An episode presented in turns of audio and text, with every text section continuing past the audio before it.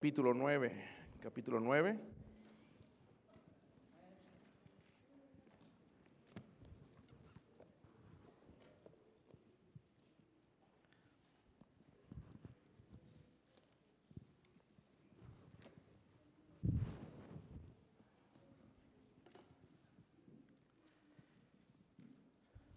Está largo el capítulo. Y algunos ya están por dormir. Imagínense, leemos esto. Olvídese, se nos, se nos duerme hasta mañana.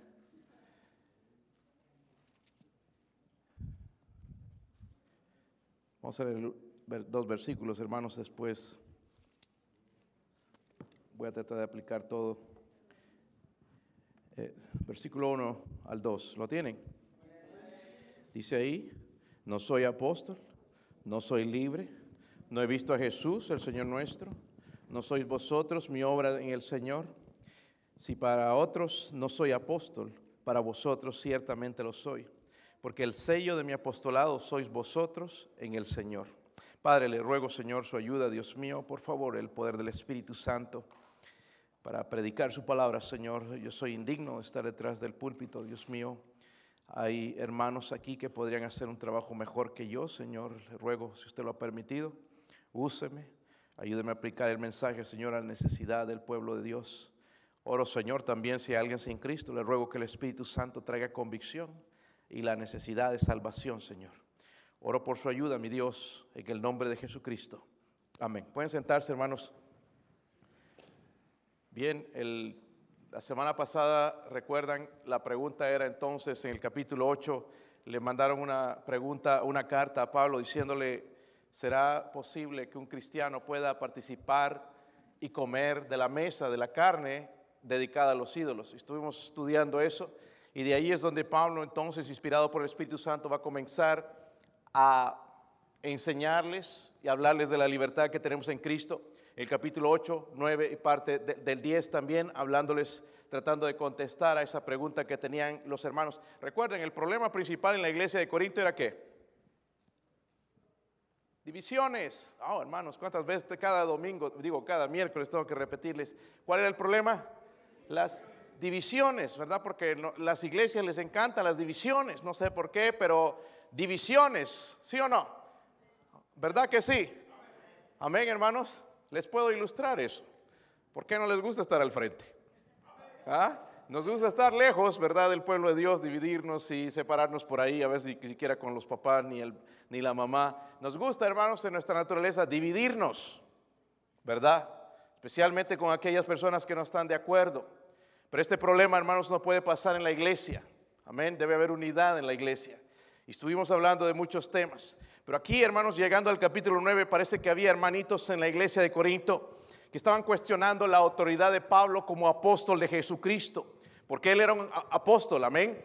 Un apóstol llamado por el mismo Señor Jesucristo. en el capítulo 9, Pablo se va a presentar como una ilustración de, recuerdan, hablamos en el capítulo 8 de el comer carne dedicada a los ídolos. Él se va a presentar aquí como la ilustración del uso maduro de la libertad cristiana.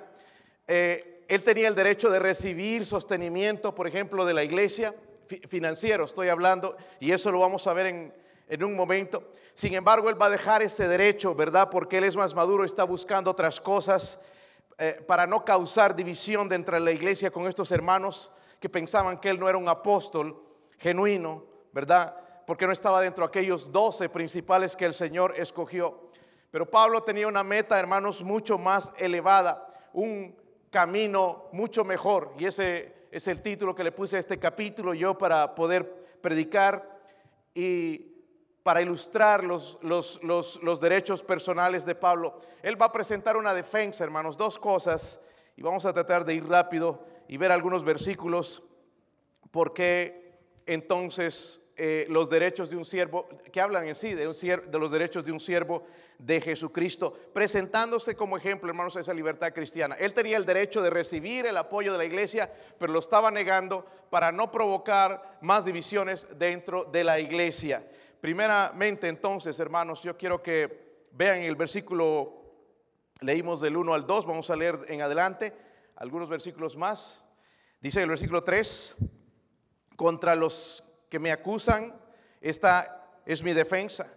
¿Acaso no tenemos derecho de comer y beber? ¿No tenemos de derecho con, nosotros de traer con nosotros una hermana por mujer, como también los otros apóstoles y los hermanos y están ahí, hermanos. Estoy agarrando en curva todo. Muchos no están poniendo atención. Eh, ¿Quién era Cefas? Pedro. Pedro, ¿verdad? Sí sabían eso. ¿Y por qué no dicen nada? ¿Quién era Cefas?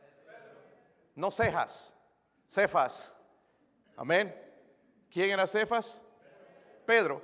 Ahora, los católicos dicen que Pedro no era casado. Aquí prueba que sí. Estoy dando un versículo. ¿Ok? Pedro era casado. Tenía, si tenía suegra, quiere decir que era casado, ¿verdad? Nada más algo extra para enseñarles a ustedes cuando les salga el Padre Toro y que no sabes qué decir. Entonces ya tienes un versículo de que sí, Jesucristo, perdón, eh, Pedro era casado, ¿verdad? Tenía una esposa y por eso lo está mencionando como un ejemplo. Dice entre los apóstoles, todos ellos eran casados, los hermanos del Señor y también menciona a Pedro.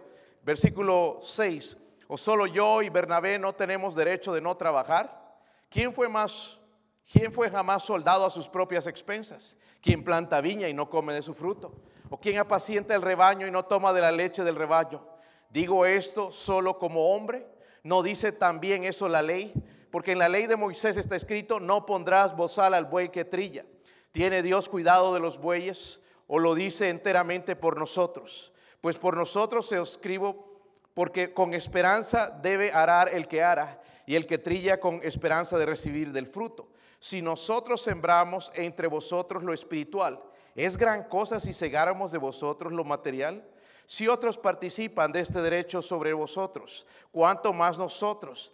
Pero no hemos usado de este derecho, sino que lo soportamos todo, por no poner ningún obstáculo al Evangelio de Cristo, lo que estaba mencionando hace un momentito. ¿No sabéis que los que trabajan en las cosas sagradas comen del templo y que los que sirven al altar del altar participan? Versículo 14.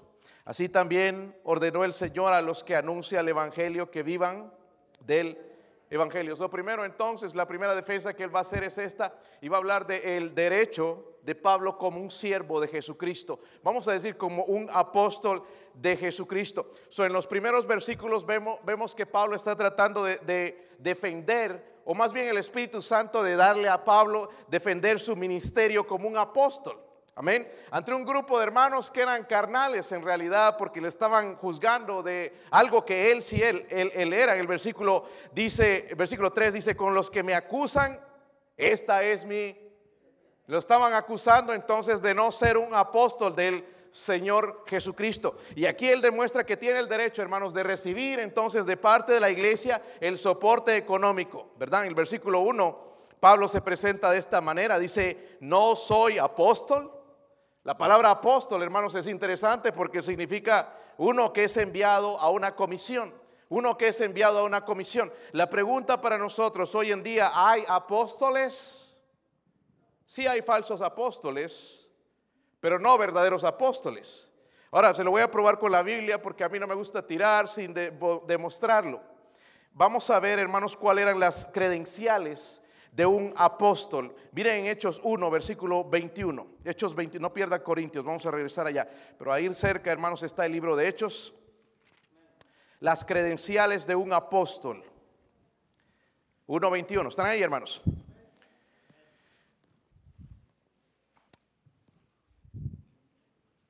Dice, es necesario pues que de estos hombres que han estado juntos con nosotros todo el tiempo que el Señor Jesús entraba y salía entre nosotros, comenzando, está hablando de los discípulos, ¿verdad? Los apóstoles, desde el bautismo de Juan y hasta el día en que de entre nosotros fue recibido arriba, uno se ha hecho testigo con nosotros de qué?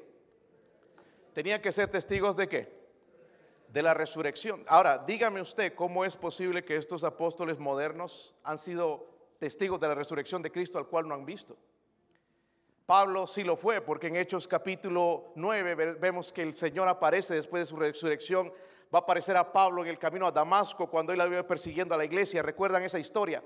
Eso no tengo que ir. Más les vale que sí, hermanos, porque si no vamos a ir allá. iba para perseguir a, los cristianos, ¿verdad? En Damasco, pidió cartas, iba para allá y le apareció el Señor. ¿Quién eres, Señor? Yo soy Jesús, el que tú persigues, le dice. ¿verdad? Y cayó, y ahí Pablo, vemos la conversión de Pablo desde ese momento, cambió su vida, comenzó a predicar el Evangelio de Jesucristo, pero para ser apóstol, hermanos, tenía que ser testigo de la resurrección de quién? De Jesucristo. Número dos, miren en 2 de Corintios 12, 2 de Corintios 12, versículo 12. Dice, con todo, las señales de quién? De apóstol han sido hechas entre vosotros en toda paciencia por señales, prodigios y qué. La segunda eh, eh, característica de un apóstol llamado era no solamente ser testigos de la resurrección, sino también las señales y milagros para predicar o mostrar el, eh, demostrar el, mensaje para confirmar el mensaje que estaban predicando. Muchos hoy dicen que son apóstoles y que hacen señales, pero las hacen cuando hay fe y cuando no hay fe no las hacen. Pero vemos en que los apóstoles hacían señales aún entre los que no tenían fe, aún en aquellos que estaban muertos, ellos podían hacer las señales, hacer los milagros para confirmar el mensaje del que estaban predicando. Recuerden que todavía no tenían toda la Biblia, hoy en día tenemos toda la escritura, todo el consejo de Dios. Sí sigue habiendo milagros. Amén. Es un milagro que usted está aquí. No, no se rían, hermanos. No, estás vivo, estás con energías, está, la salvación es un milagro. Amén. Si Dios sana a veces milagrosamente una persona de cáncer, a veces de, algún, de alguna muerte, lo salva poderosamente, Él sigue haciendo milagros. Pero no hay tal cosa de que un hombre pueda tener, hermanos, o hacer el milagro. El milagro lo hace Dios. Y estos apóstoles tenían la autoridad del Señor entonces para hacer señales y para hacer milagros, para confirmar el mensaje que predicaban. Otra de las eh, señales era, o las características, miren 1 Corintios 9, el versículo que leímos. 1 Corintios. No sois, el versículo 1. Mire la última parte, dice la última pregunta. Hay cuatro preguntas, ¿verdad? La última dice, ¿no sois vosotros mi obra en qué? En el Señor. La otra señal o la característica era el éxito en el ministerio. Amén. Las vidas cambiadas eran evidencia del poder de Dios. Amén. Ah, todo diferente si hubiese sido un falso apóstol, no hubieran habido vidas cambiadas, porque él fundó la iglesia de Corinto, él predicó el evangelio en ese lugar, se levantó una iglesia, la gente se estaba convirtiendo de la idolatría, estaban empezando a servir al Señor, estaban empezando a servir al Dios verdadero, ahora conocían a Cristo, se entregaban, entregaban sus bienes al Señor, estaban dedicados a la obra del Señor solamente por un milagro de Dios, hermanos, algo que Dios podía hacer en la vida. Amén. Entonces, el otro era el éxito en el ministerio, ¿verdad? El de las vidas cambiadas. Eh, y, a lo que Pablo quiere llegar, hermanos, es que un siervo de Jesucristo merece el apoyo financiero de la iglesia. Eh, a mí me pone incómodo predicar esto porque yo nunca le pido dinero a la iglesia para mí, pero miren el versículo 7 lo que dice, ¿quién fue jamás soldado a sus propias qué? Está en el versículo 7. ¿Quién planta viña? Otras tres preguntas y no come de su fruto. ¿O quién apacienta el rebaño y no toma de la leche del rebaño? Lo que les está dando aquí, hermanos, es una ilustración. Una ilustración para que ellos entiendan. Nosotros hoy en día quizás eh, ni sabemos, apenas de soldados, ¿verdad? Pues si alguno ha estado en el ejército puede entenderlo más o menos. O, agricultores o, pastores, ¿verdad? que habla del rebaño pero en, la mente de, los corintios esto era perfectamente, lo ilustraban, lo, aplicaban, sabían de lo que estaba hablando. Con el soldado, hermanos, en un ejército los soldados son apoyados, amén.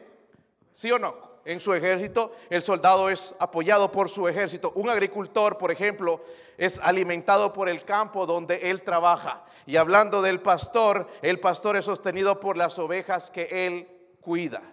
El versículo 14 concluye de esta manera diciendo, así también, ¿qué dice? ¿Qué dice ahí? Esto lo ordenó el Señor. Amén. Si usted está en contra, hermanos, de dar el diezmo y ofrendas a la iglesia, esto ordenó el Señor. ¿Ok? Esto dice, ordenó el Señor a los que anuncian que, que vivan de él. Eh, muchas veces he escuchado gente, hermanos, que es tan malvada con los siervos de Dios. Sí pueden pagarle, hermanos, una cervecería y gastar todo su dinero, pero el siervo de Dios no. Que trabaje. Bueno, yo sé que hay siervos de Dios que no hacen nada, pero hay algunos que sí trabajan o queremos trabajar. Amén. No es como tú crees, hermanos, el, ser un pastor, el siervo de Dios, el evangelista, el misionero, nada más sentarse y predicar el domingo dos mensajes y en la, y, en la tarde. No, esa, esa quizás es la parte más fácil del ministerio. Pero la parte más difícil es consolar gente cuando ha perdido sus familiares, gente que está en pecado, gente que no sabe qué hacer, gente que quiere quitarse la vida, el encontrarse con almas que están perdidas, que están confundidas, el trabajar, hermanos, con gente en la iglesia que es rebelde.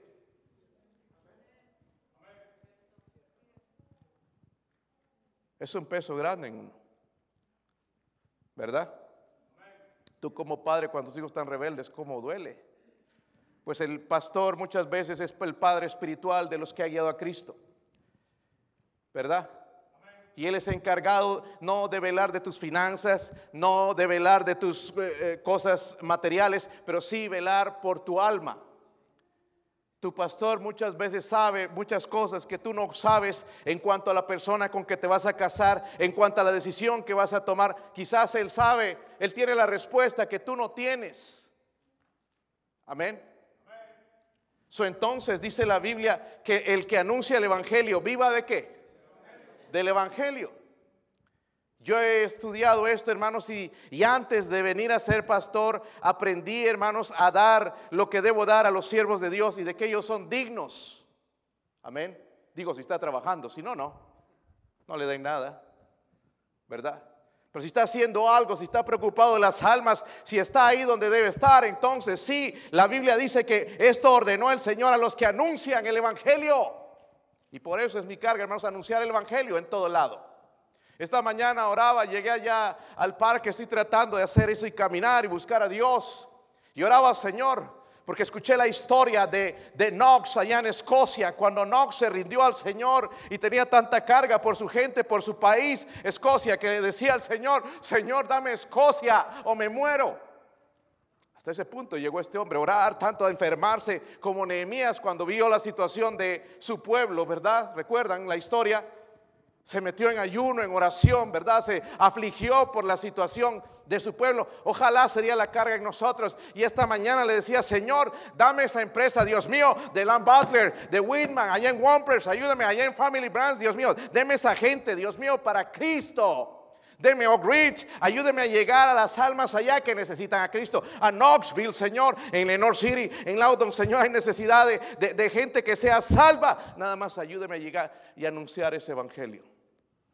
Y se nos quedan cortas, nada más tenemos dos manos para hacer esto, hermanos, pero tenemos esa carga y queremos que la iglesia sea el apoyo en eso, económicamente, pero también en oración y también trabajando, hermanos, llevando el Evangelio de Jesucristo. Queremos llevarlo este sábado, hermanos, allá a los ancianitos que están cerca de la muerte, que cualquier rato van a cerrar sus ojos y van a pasar a la eternidad. Almas que usted jamás se ha preocupado, jamás ha orado, pero un día va a llegar a ese momento. Pero alguien tiene que tener una carga por ellos. Amén. Y doy gracias a Dios que mantiene eso en mi corazón y el deseo de seguir predicando el Evangelio. Pero esto ordenó el Señor que los que anuncian el Evangelio dice, vivan. Eso es el mandamiento de quién. Cualquiera, hermanos, que predique el Evangelio tiene el derecho de, de ser sustentado por su iglesia. Amén. De su iglesia, ser sustentado por su iglesia. Subemos ahí entonces, Pablo sí tenía el derecho de pedir pero para no causar más divisiones, para demostrarles a ellos que a veces hay que renunciar a algunas cosas, para demostrarles su, madurez espiritual, su libertad en Cristo, entonces va a renunciar a ese derecho para evitar más problemas dentro de la iglesia, aún con estos hermanos carnales. La, la segunda defensa que él hace, miren el versículo 15, versículo 15, dice, pero Yo de nada de esto me he aprovechado, ni tampoco he escrito esto para que se haga así conmigo, porque prefiero morir antes que nadie que nadie desvanezca esta mi gloria. Pues si anuncio el evangelio, no tengo por qué gloriarme, porque me es impuesta, dice necesidad. Y hay de mí, dice que si no anunciare el Evangelio, veré la carga de este varón, por lo cual si lo hago de buena voluntad, recompensa tendré. Pero si de mala voluntad la comisión me ha sido encomendada. Wow, y qué triste que muchos vamos a quedar ahí, hermanos, con la comisión nada más encomendada y no lo hemos hecho. Dice el versículo 18, ¿cuál pues es mi galardón? Que predicando el Evangelio presente gratuitamente el Evangelio de Cristo para no abusar del derecho en el, en el Evangelio por lo cual siendo libre de todos me he hecho siervo de todos para ganar a mayor número. Me he hecho a los judíos como judío para ganar a los judíos, a los que están sujetos a la ley, aunque yo no esté sujeto a la ley como sujeto a la ley, para ganar a los que están sujetos a la ley, a los que están sin ley, como si yo estuviese sin ley, no estando yo sin ley de Dios, sino bajo la ley de Cristo para ganar a los que están, ¿qué? Sin ley. Este versículo ha sido mal interpretado por, por, por los liberales y por eso meten la música del mundo en sus iglesias y hacen las cosas. Pero aquí dice que me he hecho eh, eh, judío con, los judíos. Pero tienen que entender, hermanos, esto es diferente. En la mente del judío no vivía así tan mundanamente como ellos piensan, ¿verdad? Yo entiendo, hermanos, ahora, por ejemplo, este versículo lo puedo aplicar en mi vida cuando voy a trabajar eh, como capellán con, con, los americanos, tratar de buscar el tema que les gusta. Hay gente, hermanos, que no dice ni pío, apenas te saludan hey, good morning, how you doing? O cómo estás? Algunos hispanos, ¿verdad? Eh. Eso es todo, ¿verdad?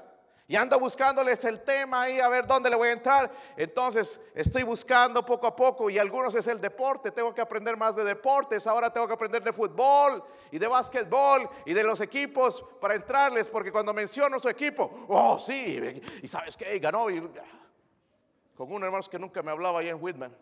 Empecé a hablar del, equipo de Tennessee de fútbol. ¡Uh! Se abrieron las puertas. Ya tenía puerta abierta. Tenemos que tratar de buscar, de encontrar, ¿verdad? Y eso es lo que Pablo hacía con ellos, encontrar, oh sí, mira, este judío, Dios también de allá, ¿verdad? De aquella parte, o, algo esto de la ley, me parece a mí también encontrar la parte donde podían encontrarse, ¿verdad? Y compartir el Evangelio de Jesucristo. Es tan importante esto. la segundo, el segundo derecho que veo aquí, hermanos, de Pablo es esto. La decisión de Pablo en cuanto a su derecho. Pablo se va a usar a sí mismo como la ilustración, les estoy les mencioné al, principio de mostrar sus derechos. Tenía el derecho, él dijo, de ser hospedado, tenía el derecho de casarse, ¿verdad? Sí, no, no, no era cura, tenía derecho de casarse, tenía derecho de traer invitados, y a que le pagaran, hermanos, por predicar o como un misionero o como un evangelista o como un pastor, si, si ese era el llamado de él. Pero él había renunciado voluntariamente a esos derechos. ¿Por qué? Porque él quería ganar más gente para Cristo. Su decisión tuvo que ver con el bienestar de las almas perdidas. Hermanos, la verdad es esta, que si cada creyente estuviese practicando Mateo 6:33, Pastor, Mateo 6:33. ¿Qué dice ahí? A ver, hermanos. Tres o cuatro personas que se lo saben. A ver, menciónenlo. Más.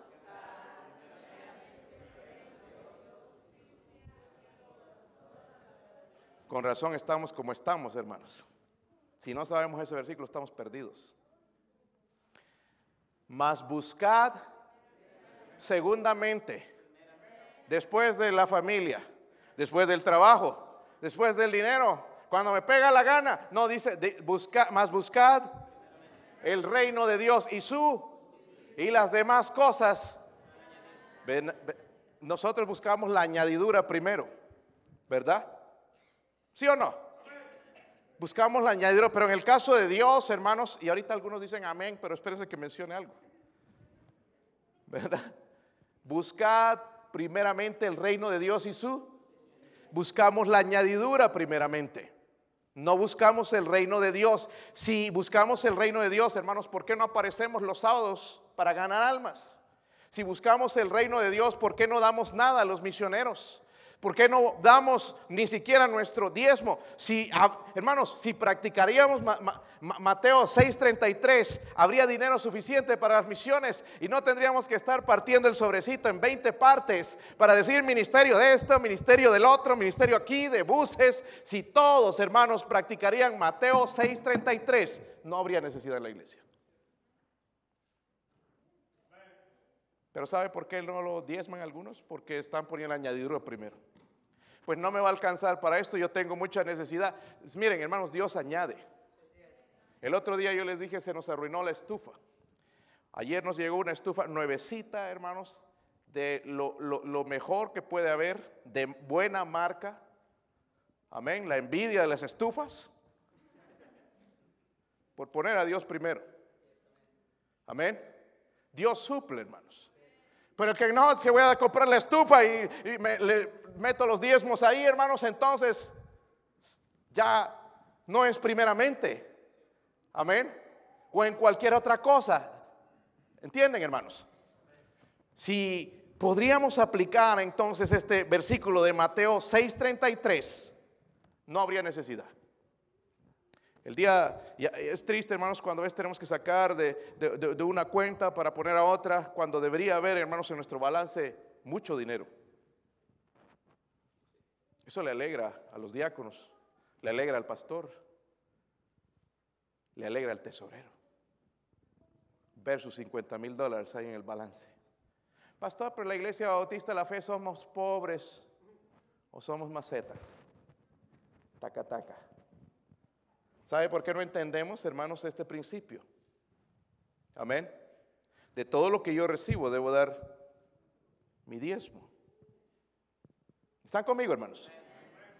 Yo no sé quién diezma y quién no. Espero no saberlo nunca, hermano Héctor. Amén. Pero algunos cuando predico el diezmo se ponen la cara como que incómodos, como que se delatan solos de que no diezmo. Ojalá que sí lo hagas. Amén. No se escuchan aménes, ¿verdad? Ojalá que sí lo hagas. Porque cada vez que tú robas el diezmo, ¿qué es robar? Tú estás quitando el alimento de la mesa de la familia del pastor, de sus asistentes, ¿verdad? Estás quitando de ahí cuando dice los que anuncian el Evangelio, vivan del Evangelio. la iglesia, hermanos, para ser bendecida, tiene que ser bendición a su pastor. Cada pastor que viene aquí, hermanos, yo trato de, le doy lo, ustedes saben, hermanos. El pastor Gil Torres vino hace poco, lo pusimos, hermanos, en el hotel, el hotel que recién abrieron. Yo quería ir a ese hotel, hermanos, ahí entré y todo olía nuevo. Una chimenea hermosa, ya todo decorado de lujo aquí en Lenore City. Y tremendo el hotel y cómo estaba de contento él por el hotel, todo nuevecito. Wow, me gusta ese olor a nuevo le damos lo mejor a los obreros, a los siervos del Señor. ¿Verdad? Porque yo quiero cumplir eso. Amén. ¿Está conmigo? Y por, por, ese cumplir, hermanos, con eso que Dios manda a nosotros, esa orden que nos da, Dios ha bendecido mi vida y ha bendecido la vida de aquellos que ya han aprendido ese deber o ese privilegio, por decirlo así, hermanos, porque es un privilegio de dar al siervo de Dios. Hay una persona que ni siquiera viene a la iglesia. Cada vez, hermanos, que puede, me manda un cheque de 100 dólares. 100 dólares. No, dice, él dice que yo soy su pastor, pero bueno, no viene a la iglesia. 100 dólares llegan ahí a veces al correo, hermanos, y, llegan esos 100 dólares como cuando yo los necesito, wow, cuando yo me quedo sin nada, llegan para comprar la leche o para comprar esto, para comprar cositas que necesitamos en la casa, ahí están los 100 dólares, como caídos del cielo, hermanos. Una bendición de Dios. El otro día llegué, hermanos, a, Family Brands y me dan, me dan unos, unos eh, ellos me han empezado a pagar, porque yo le dije, yo quiero hacer esto como un ministerio, pero Harry Wamper dijo, no, te vamos a dar. Y bueno, está bien, dije ya, que me den algo, está ahí, me ayuda para apoyar a mi familia. Y, llegué, hermanos, la semana pasada a, Family Brands y me dieron esos, los, son los cheques, o sea, no son los cheques, sino los, ¿cómo le llaman esa parte? Que los recibos de lo que me dan. Bueno, y los guardo. Después lo abrí, hermanos, aquí en la iglesia. Uno los iba a tirar, porque ¿para qué voy a guardar esto? Iba a tirar y, y había ahí, hermanos, un cheque de 120 dólares por las millas, decía, de mi carro. Ya les da pena cuántas millas tiene el pobre carro, casi 300 mil millas. Están ahí para ver si acumula para comprarse un carro nuevo. 120, yo dije, Señor, gracias, esto no merezco yo. Pero Dios hace eso por nosotros, hermanos. Cuando entendemos, entendemos que ese principio, primeramente Dios. Quita de su boca ese primero Dios. Si no pones a Dios primero en tu vida, quítalo, sácalo. Es un mal dicho si no pones primero a Dios. Buscad primeramente el reino de Dios y su justicia y las demás cosas vendrán por... Ahora, Pablo tenía tres razones en, en, su decisión de renunciar al Evangelio. Mire el versículo 15, versículo 15 rápidamente, creo que ya leímos ese. El versículo 15, versículo 16, hermanos, dice, pues si anuncio el Evangelio, no tengo por qué gloriarme porque me es impuesta qué. Y ay de mí si no anunciare qué. la primera razón, hermanos, que él va a negar entonces ese derecho que él tiene de recibir ese apoyo es por el bienestar del Evangelio. ¿Quién diría en estos días eso, hermanos?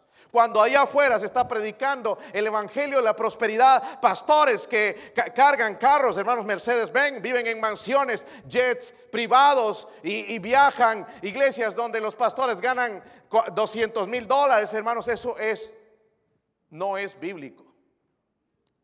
Amén. Allá la iglesia, hermanos, del de, la maestra donde van mis hijos, me estaba contando el otro día, andan buscando un líder de música en la iglesia. Y bueno, dije yo, ah, Y me dice después, le van a pagar 100 mil al año. ¿Qué me voy a ir ahí? Pero para ir a, cantar ahí, hermanos, tienes que ir con chanclas, pero parado y ese estilo de música contemporánea, ¿verdad? Que le gusta hoy a la, a la gente de hoy. 100 mil al año. Imagínate, hermano, si ya no haces nada en tu vida. Ya no sales a tocar puertas. Amén. Y el pastor, ni qué decir, ciento no sé cuántos ganaba y pues, vacaciones pagadas y aseguranza y esto y el otro. ¿Cuándo va a ir a tocar una puerta? ¿Cuándo va a predicar del pecado? ¿Con cuánto dinero que le pagan? Porque si predica del pecado, pues, se va la gente rica. Ya no, se olvidan mis 10 mil al mes. ¿Cuánto dinero recibe esa iglesia, hermanos, para poder pagar todo eso? Amén. Pero ellos no lo hacen por eso, lo hacen por ganancia, por un negocio. Y la Biblia habla de los pastores asalariados.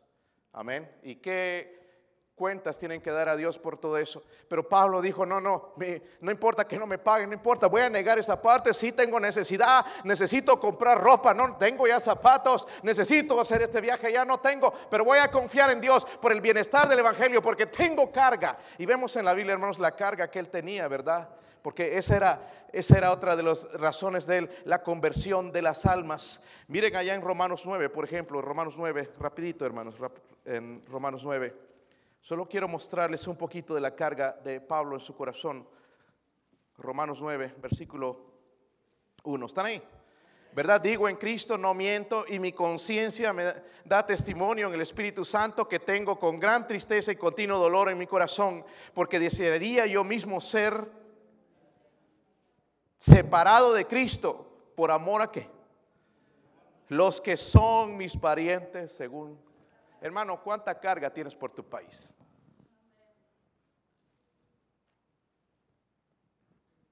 ¿Cuánta carga? Yo he entrado en una, una carga grande ahora por la gente americana. Cosa que antes no había, soy honesto. Sí, quería ganar almas americanas, pero ahora es una carga es un orar por mí, la gente americana que eh, conozcan a Cristo, también aquel Cristo que nos predicaron, que no conocen ahora, ¿verdad? Pero aquí hay diferentes nacionalidades, hermanos, y sus pueblos están muriendo. Y no es de hambre, hermanos, es necesidad del Evangelio. Pero qué pocos tienen carga de ir, porque la comodidad de los Estados Unidos es mucho mejor y se ha olvidado la carga, hermanos, por quedarnos en este país y hacer dinero Cuando hay allá gente gritando, ojalá que alguien viniera y me trajera el Evangelio y me hablara de Cristo. Esto hubiera cambiado mi vida, mi manera de pensar y no sería un corrupto. ¿Cuántos necesitan el Evangelio, hermanos, en nuestro país? Es por eso que Pablo renunció a eso. Y la otra razón es, miren el versículo 24, ya voy a terminar, hermanos, por favor, dejen de hablar.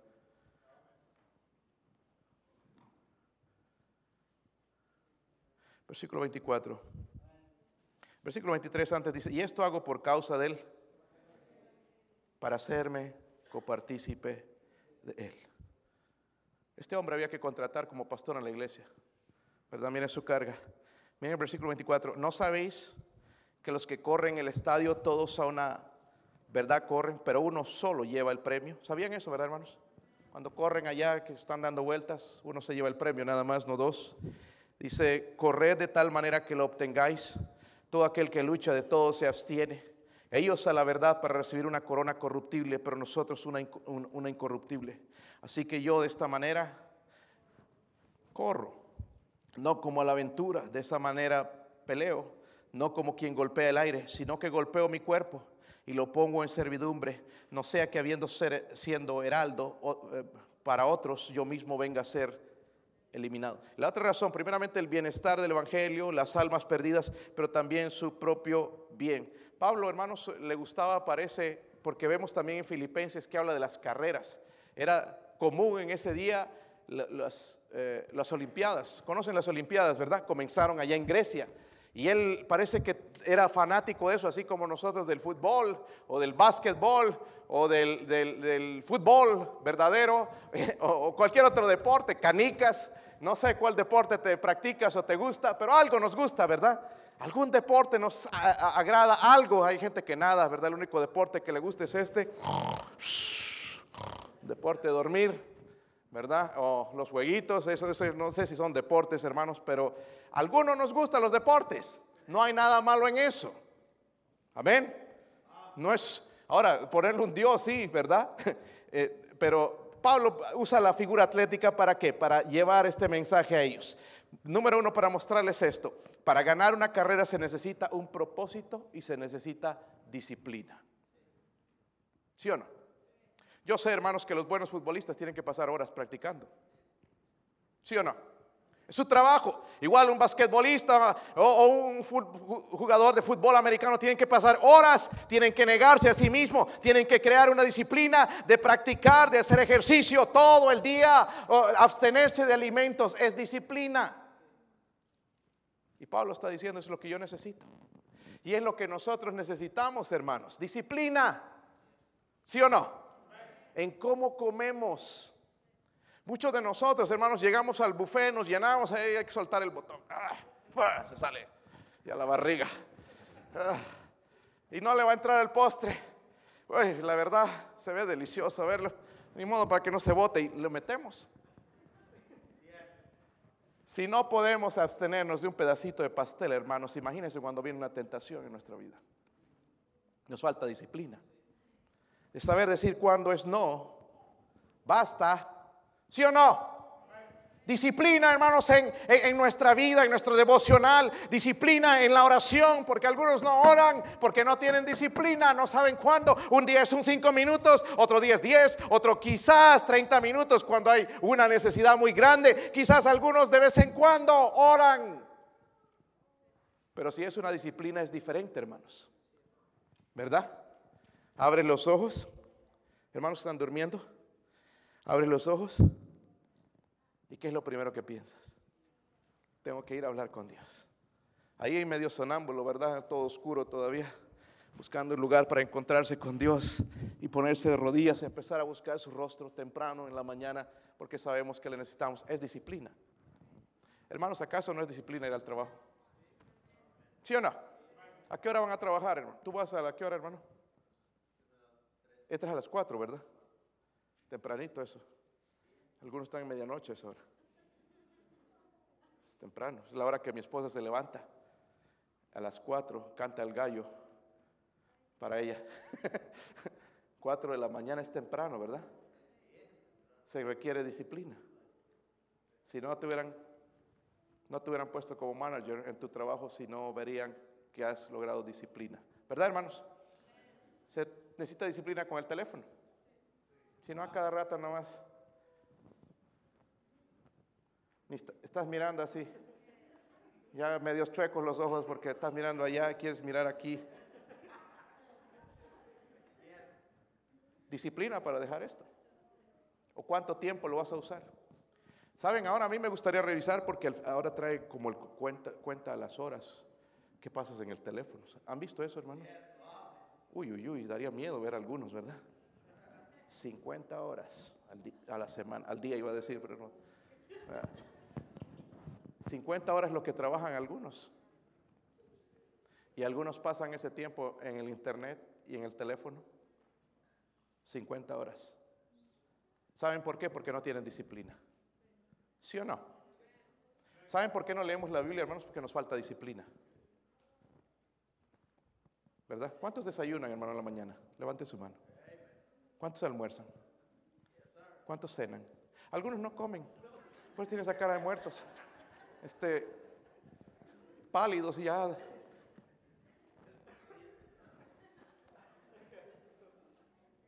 ¿A qué hora te suenan las tripas a ti, hermano? A ver, dime. ¿O no tienes tripas? Porque parece que no tuvieras. ¿eh? A toda hora, no flaco, pero sí come. Lo bueno que no engorde este hermano, ¿verdad? ¿A qué hora te suena la tripa a ti, hermano? Debe ser a las tres. Ocho y media. Sándwich de.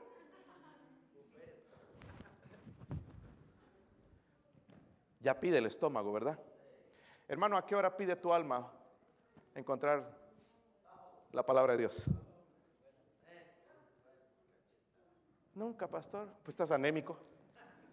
Te va a dar anorexia espiritual. ¿Sabe por qué, hermanos? Y los que están dejando la Biblia se están yendo al mundo. Se están yendo al mundo. Amén. Pero hay que crear una disciplina. ¿Sí o no? Yo no puedo pasar sin leer mi Biblia un día. No estoy aquí para jactarme, hermanos, pero no puedo pasar un día. Así como necesito alimento, puedo dejar el alimento quizás para ayunar un día por alguna necesidad, pero no puedo dejar la palabra de Dios. Es disciplina. ¿Cuántos adoran a Dios? ¿Cuántos le adoraron esta mañana? A ver, levante su mano honestamente. Algunos están mintiendo. ¿Qué es adorar? Cantaron, levantaron manos, alabaron, se gozaron con el Señor. Cuán grande es Él. Estaba cantando como loco esta mañana. Señor mi Dios. Esperaba, miraba que no veniera nadie. Al contemplar los cielos, el firmamento y las estrellas mil. Y esperaba que nadie aparezca. Por ahí nada más con Dios, adorándole, buscando su rostro. Y qué bien se siente, qué paz. No importa cuál sea el problema, Dios está en control, hermanos, cuando le adoras. Pero ¿sabe por qué no le adoramos? No tenemos disciplina. Y por eso la Biblia usa esto, hermanos. Dice, no sabéis que los que corren en el estadio, todos a la verdad corren, pero uno solo se lleva el premio. Me pregunto si usted llevará el premio el día que esté delante del Señor. Nos va a dar recompensas.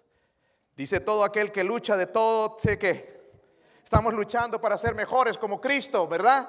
No te contamines con los mundanitos, con aquellos que no quieren buscar a Dios. Dice, ah, se abstiene ellos a la verdad para recibir una corona corruptible. Quizás van a ganar una copa.